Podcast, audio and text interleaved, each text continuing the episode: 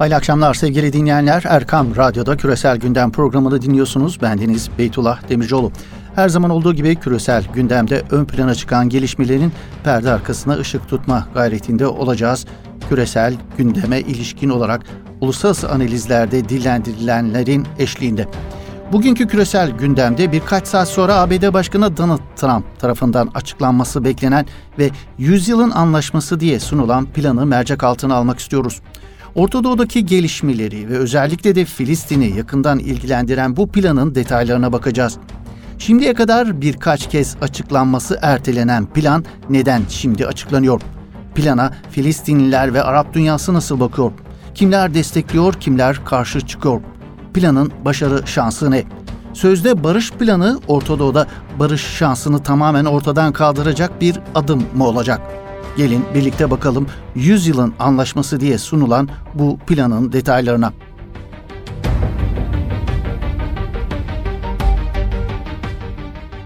ABD-İsrail ilişkileri tarih boyu hep iyi olmuştur. Ama Trump dönemindeki bu iyi ilişkiler zirve yapmış bulunuyor. Beyaz Saray'a oturduğu günden beri İsrail için çalışan bir ABD başkanı var.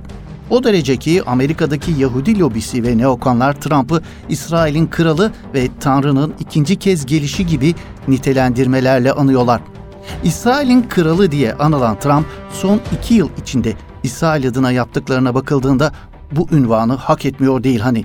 Çünkü Trump İsrail'in işgallerini meşrulaştıran bir lider olarak inanılmaz katkı sundu Siyonist İsrail yönetimine.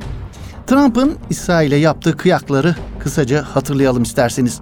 Şimdiye kadar hiçbir ABD başkanının yapmaya cesaret edemediğini yapan Trump, 6 Aralık 2017'de Kudüs'ü İsrail'in başkenti olarak tanıdı. Ardından da Tel Aviv'deki ABD Büyükelçiliğini bu kente taşıyarak İsrail'e yapacağı jestlerine başlamış oldu. 31 Ağustos 2018'de Birleşmiş Milletler Filistinli mültecilere yardım ajansına mali yardımları tamamen durdurdu Trump. Filistinli liderlerin İsrail'le barış görüşmelerine sıcak bakmadığı gerekçesiyle 10 Eylül 2018'de de Filistin Kurtuluş Örgütü'nün Washington'daki ofisini kapattı. Küresel kovboy edasıyla 25 Mart 2019'da Suriye'ye ait ve İsrail'in işgali altındaki Golan tepelerini İsrail'e verdim gitti dedi. İsrail'in Golan tepelerindeki hakimiyetini kabul eden kararnameyi Netanyahu ile birlikte imzaladı.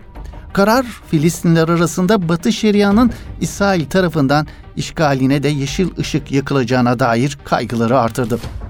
İsrail'i fazlasıyla memnun eden bu adımların ardından Trump Filistin'i Yahudileştirme amacı güden ama 100 yılın anlaşması diye yutturulmaya çalışılan proje ile altın vuruşu gerçekleştirmeye hazırlanıyor. Filistin halkına hayatı daha da dar edecek, Filistin devletini tamamen topraksızlaştırmayı hedefleyen mimarlığını da Donald Trump'ın damadı Köşner'in ve neokonların yaptığı asrın anlaşmasının detayları birkaç saat sonra Donald Trump tarafından açıklanacak sevgili dinleyenler.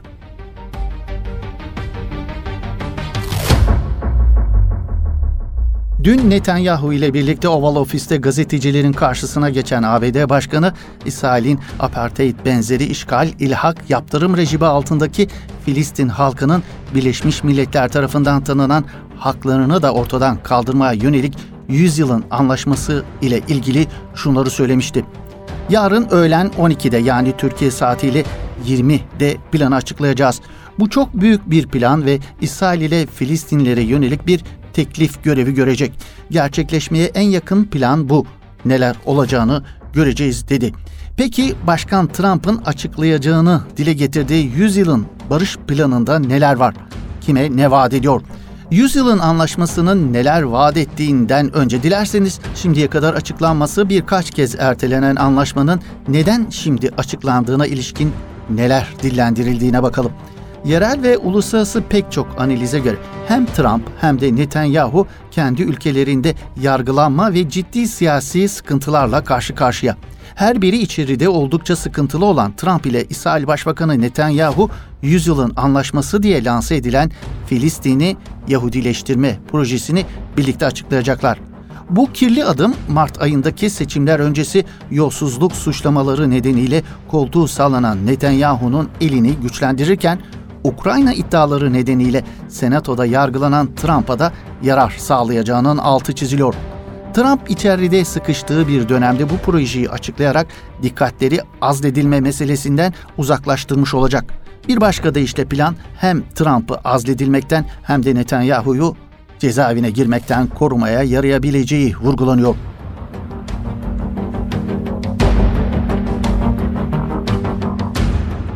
Filistin lideri Mahmut Abbas'ın 100 yılın tokatı diye nitelediği neredeyse Filistin'i tamamen işgalini öngören asrın anlaşmasının detaylarında neler gizli peki?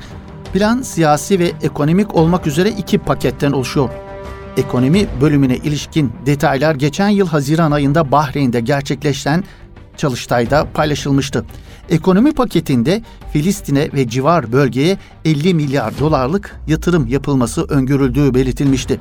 Taslak hakkında bilgilendirilen kimi Filistin ve Arap kaynakları planın Filistinlilere İsrail işgalini kabul etmeleri karşılığında rüşvet vermeyi önerdiği şeklinde değerlendirilmişti. Yüzyılın e, anlaşması diye takdim edilen anlaşmanın siyasi yönüne ilişkin detaylar ise şimdiye kadar paylaşılmamıştı. Ama bazı detaylar nabız ölçmek gayesiyle kamuoyuna sızdırıldı. Basına yansıyan maddeler arasında Filistin devletini topraksızlaştırılacağı, Gazze halkının Sina çölüne sürüleceği, süreç içerisinde Doğu Kudüs'ün Filistinlilerden tamamen arındırılacağı gibi işgalin boyutlarını kat ve kat artıracak maddeler ihtiva ettiği şeklinde yorumlar, analizler Orta medyasında yer almıştı. Plan ayrıca Kudüs'ün tamamının İsrail'e bırakılması ve Batı Şeria'daki yasa dışı Yahudi yerleşim birimlerinin büyük bir bölümünün varlığını sürdürmesi gibi Filistinlilerin aleyhine maddeler içerdiği belirtiliyordu. Aylar önce dillendirilen bu detaylar planın açıklanmasına saatler kala ABD'nin önde gelen yayın organlarında tekrardan yer aldı bu şekliyle. Yine sözüm ana 100 yılın anlaşmasında İsrail'in topraklarından sürdüğü 6 milyona yakın Filistinli mültecinin dönüş hakkına dair hiçbir şeyi ihtiva etmiyor söz konusu plan. Filistin Devlet Başkanı Mahmut Abbas'ın yüzyılın şamarı olarak nitelendirdiği planın bazı ekonomik yardımların dışında Filistin halkının lehine hiçbir şey içermediğini söylemek mümkün. Söz konusu planı bölgenin stratejik ve bereketli topraklara sahip Ürdün Vadisi'nin büyük kısmı ile Batı Şeria'nın yarısının İsrail'in ilhakına imkan sağladığı da belirtiliyor. Filistinler Batı Şeria'nın yaklaşık %30'una denk gelen Ürdün Vadisi'nin bölgenin tahıl ambarı, Ürdün ile sınır kapısı ve gelecekteki devletlerinin hayati öneme sahip bir parçası olduğunu belirtiyorlar.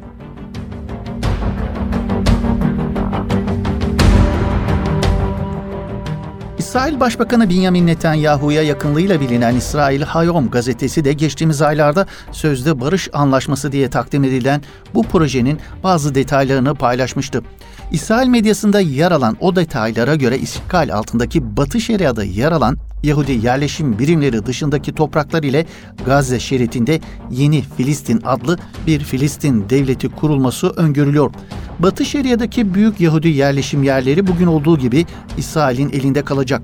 Bu yerleşim birimlerine yine Batı Şeria'daki izole yerleşim birimleri de katılacak. Kudüs, İsrail ile yeni Filistin arasında bölünmeyecek ve paylaşılmayacak ancak her iki devletin de başkenti sayılacak. Ayrıca Kudüs'te yaşayan Araplar yeni Filistin devletinin vatandaşları olacak.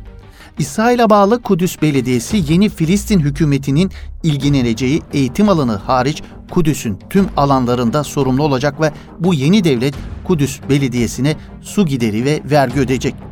Filistinlilerin bir ordusu da olmayacak.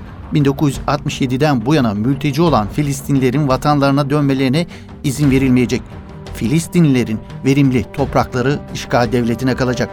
Özetle yüzyılın barışı diye yuturulmaya çalışılan ancak Filistin'i Filistinlilerden arındırma temelinde kurgulanmış projeye göre sözde bir Filistin devleti olacak ama ordusu olmayacak, hava sahası ve sınır kontrolü İsrail'de olacak, yabancı devletlerle anlaşma yapamayacak, yapılacak yardımları İsrail denetleyecek.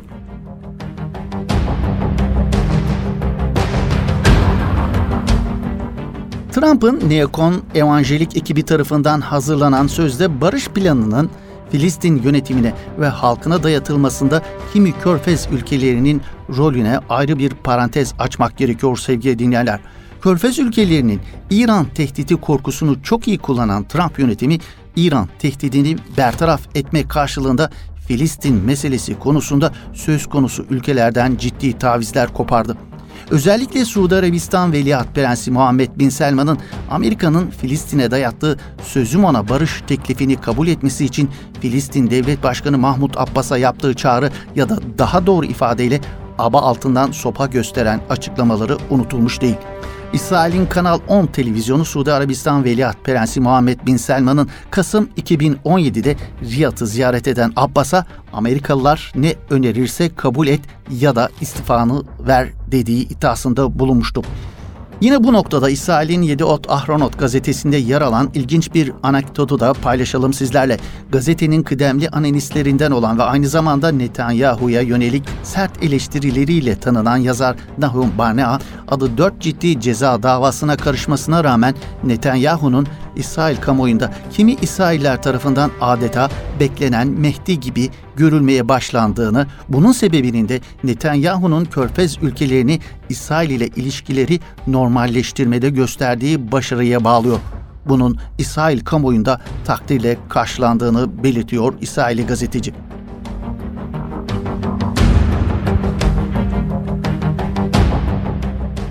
Gerçekten de Körfez ülkelerinin İsrail ile yakınlaşmasını Orta Doğu'nun son 15 yılının en önemli gelişmesi olarak nitelendirmek mümkün sevgili dinleyenler. Bu yakınlaşmanın en karlı çıkan tarafı kuşkusuz işgal devleti İsrail.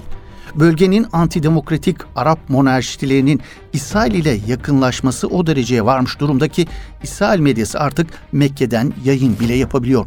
İdlib'de, Filistin'de, Yemen'de dökülen Müslüman kanına karşı sağır ve kör olan Suudi din adamları Nazi kampı ziyaretinde Holocaust mağduru Yahudiler için namaz kılıp onlar için dua etmeyi kendilerine vazife görebiliyorlar. Suudi Arabistan medyasının önde gelen kimi isimleri işgal devleti İsrail'e ilişkin yaptıkları güzellemelerde her geçen gün kendilerini aşıyorlar adeta. Mesela daha dün bir televizyon kanalına konuşan Suudi gazeteci Abdülhamit El Gabay'in İsrail'in tarihinin hiçbir döneminde Suudi Arabistan'a karşı düşmanlığının olmadığını, aksine İsrail yönetiminin uluslararası meselelerde Suudi Arabistan'ın yanında durduğunu belirtiyor. Bu noktada Cemal Kaşıkçı cinayeti sonrası Netanyahu'nun ABD'ye giderek Trump yönetimi nezdinde Suudi Arabistan lehine lobi faaliyetlerinde bulunduğu bilgisini paylaşıyordu Suudi gazeteci. Arap Baharı sonrası Körfez'in despotik rejimleri o denli koltuklarının rejimlerinin kaygısına düşmüş durumdalar ki rejimlerini ve koltuklarını koruma adına ABD ve İsrail'in politikalarına ve onların çıkarlarına amede olmaktan başka çareleri olmadıklarını düşünüyorlar. Bu uğurda tüm kutsal bildiklerini dün Araplık adına savundukları değerleri ellerinin tersiyle itebilecek konuma düşmüş durumdalar. Daha açık belirtelim sevgili dinleyenler Filistin diye bir davaları yok bu rejimlerin artık. Aksine ayak bağı olarak görüyorlar. Bırakın sahip çıkmayı Filistin'i tırnak içerisinde İslamcıların meselesi olarak görüp Filistin meselesini şeytanlaştırmakla meşguller. Birkaç gündür Arap medyasına yansıyan kimi haberlerde Suudi Arabistan'a bağlı Kral Fahd Akademisi'nce basılan Kur'an-ı Kerim'in İbranice mealinden Peygamberimiz Hz. Muhammed sallallahu aleyhi ve sellemin isminin silindiği ve 300 farklı hata yapıldığı belirtiliyordu. Başta Suudi Arabistan olmak üzere Arap dünyasının kimi ülkelerinin işgal devleti İsrail'e şirin gözükme gayretleri Kur'an-ı Kerim üzerinde oynamaya cesaret edecek raddeye kadar varmış durumda velhasıl.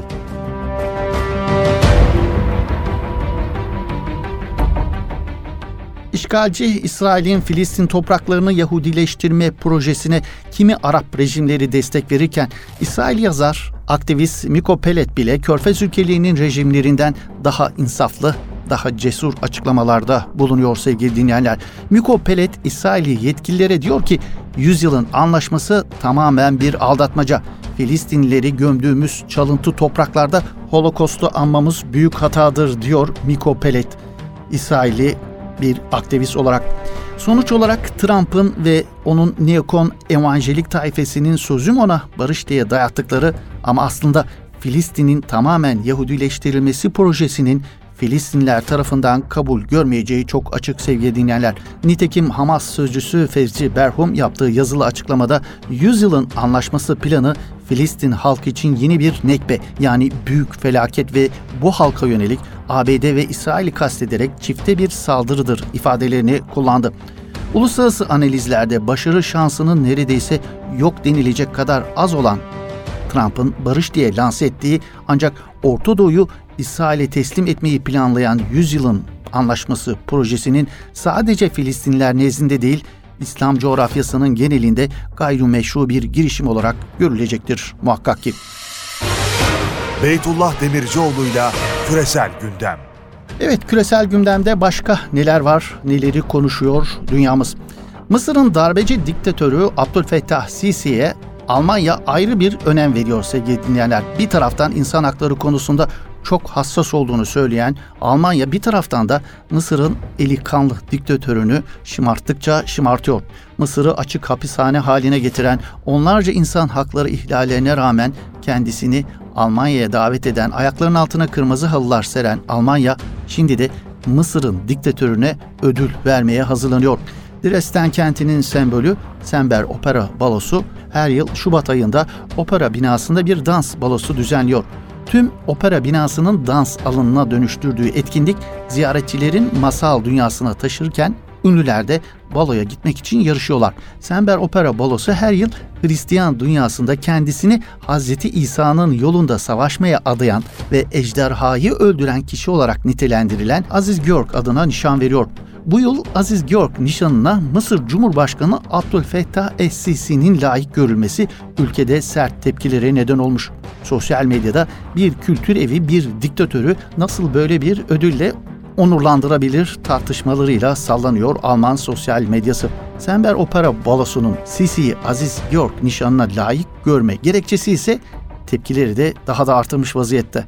Akıntıya karşı adıyla verilen nişan gerekçesinde 2013 yılında bir darbeyle iktidara el koyan Sisi, tüm kıtada umut ve cesaret veren, ağır sorunlarla boğuşan Kuzey Afrika'da köprü yapıcı ve barış önderi olarak nitelendiriliyor. Demir yumruk politikası ile Mısır halkına hayatı çekilmez hale getiren Sisi'nin bu ödüle layık görülecek Afrika'daki en son kişi olduğunu aslında Almanlar da biliyor. Ama gelin görün ki diktatör Sisi halkı ekonomik sıkıntılarla boğuşurken Mısır'ı Almanya'dan en çok silah alan ülke yaptı. Bu da Almanya'nın Sisi'ye duyduğu muhabbetin nedenini çok net bir şekilde açıklıyor. Donald Trump nasıl körfez diktatör monarşilerini silah satarak yoluyorsa Almanya'da Mısır'ın diktatörünü meşrulaştırma bedeli olarak faturayı kesiyor. Geçen yıl silah satışları rekor kuran Alman silah sanayisinin en büyük müşterisi Macaristan'dan sonra Mısır olmuş.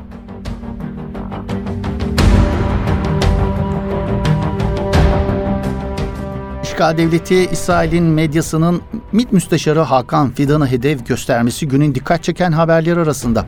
Aşırı sağ eğimli gazeteci Pazit Rabin imzasıyla alınan Sultan ve Süleymani başlıklı yazıda Fidan hakkında futursuzca asılsız iddialar dile getiriliyor. Bu ay başında Irak'ta düzenlenen ABD saldırısında öldürülen İran Devrim Muhafızları Ordusu'na bağlı Kudüs Gücü Komutanı General Kasım Süleymani ve Fidan'ın birbirine çok benzediği ve her ikisinin de Irak ile Suriye'de ülkeleri adına vekalet savaşları yürüttüğü öne sürüldüğü söz konusu makalede. Yazıda şimdi Kasım Süleymani yerin üç arşın altında yattığına göre onun ikizi olan Türk İstihbarat Servisi Başkanı Hakan Fidan'ın komplolarına odaklanma zamanı geldi şeklinde skandal ifadelere yer verildi İsrail medyasında.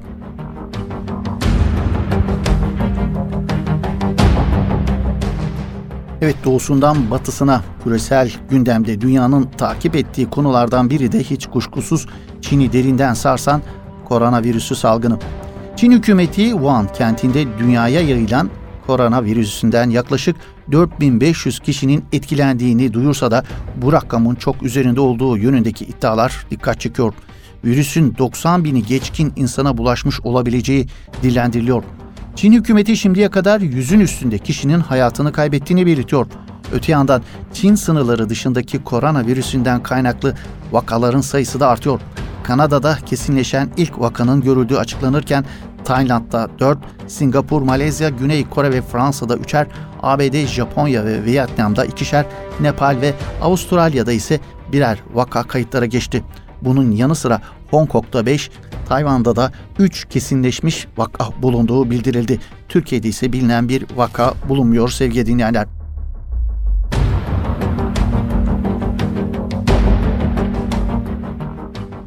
Bu kısa haber turumuzla bugünkü küresel gündem programımızın böylelikle sonuna gelmiş bulunuyoruz. Yeni bir küresel gündem programında buluşmak ümidiyle hoşçakalın, esen kalın efendim.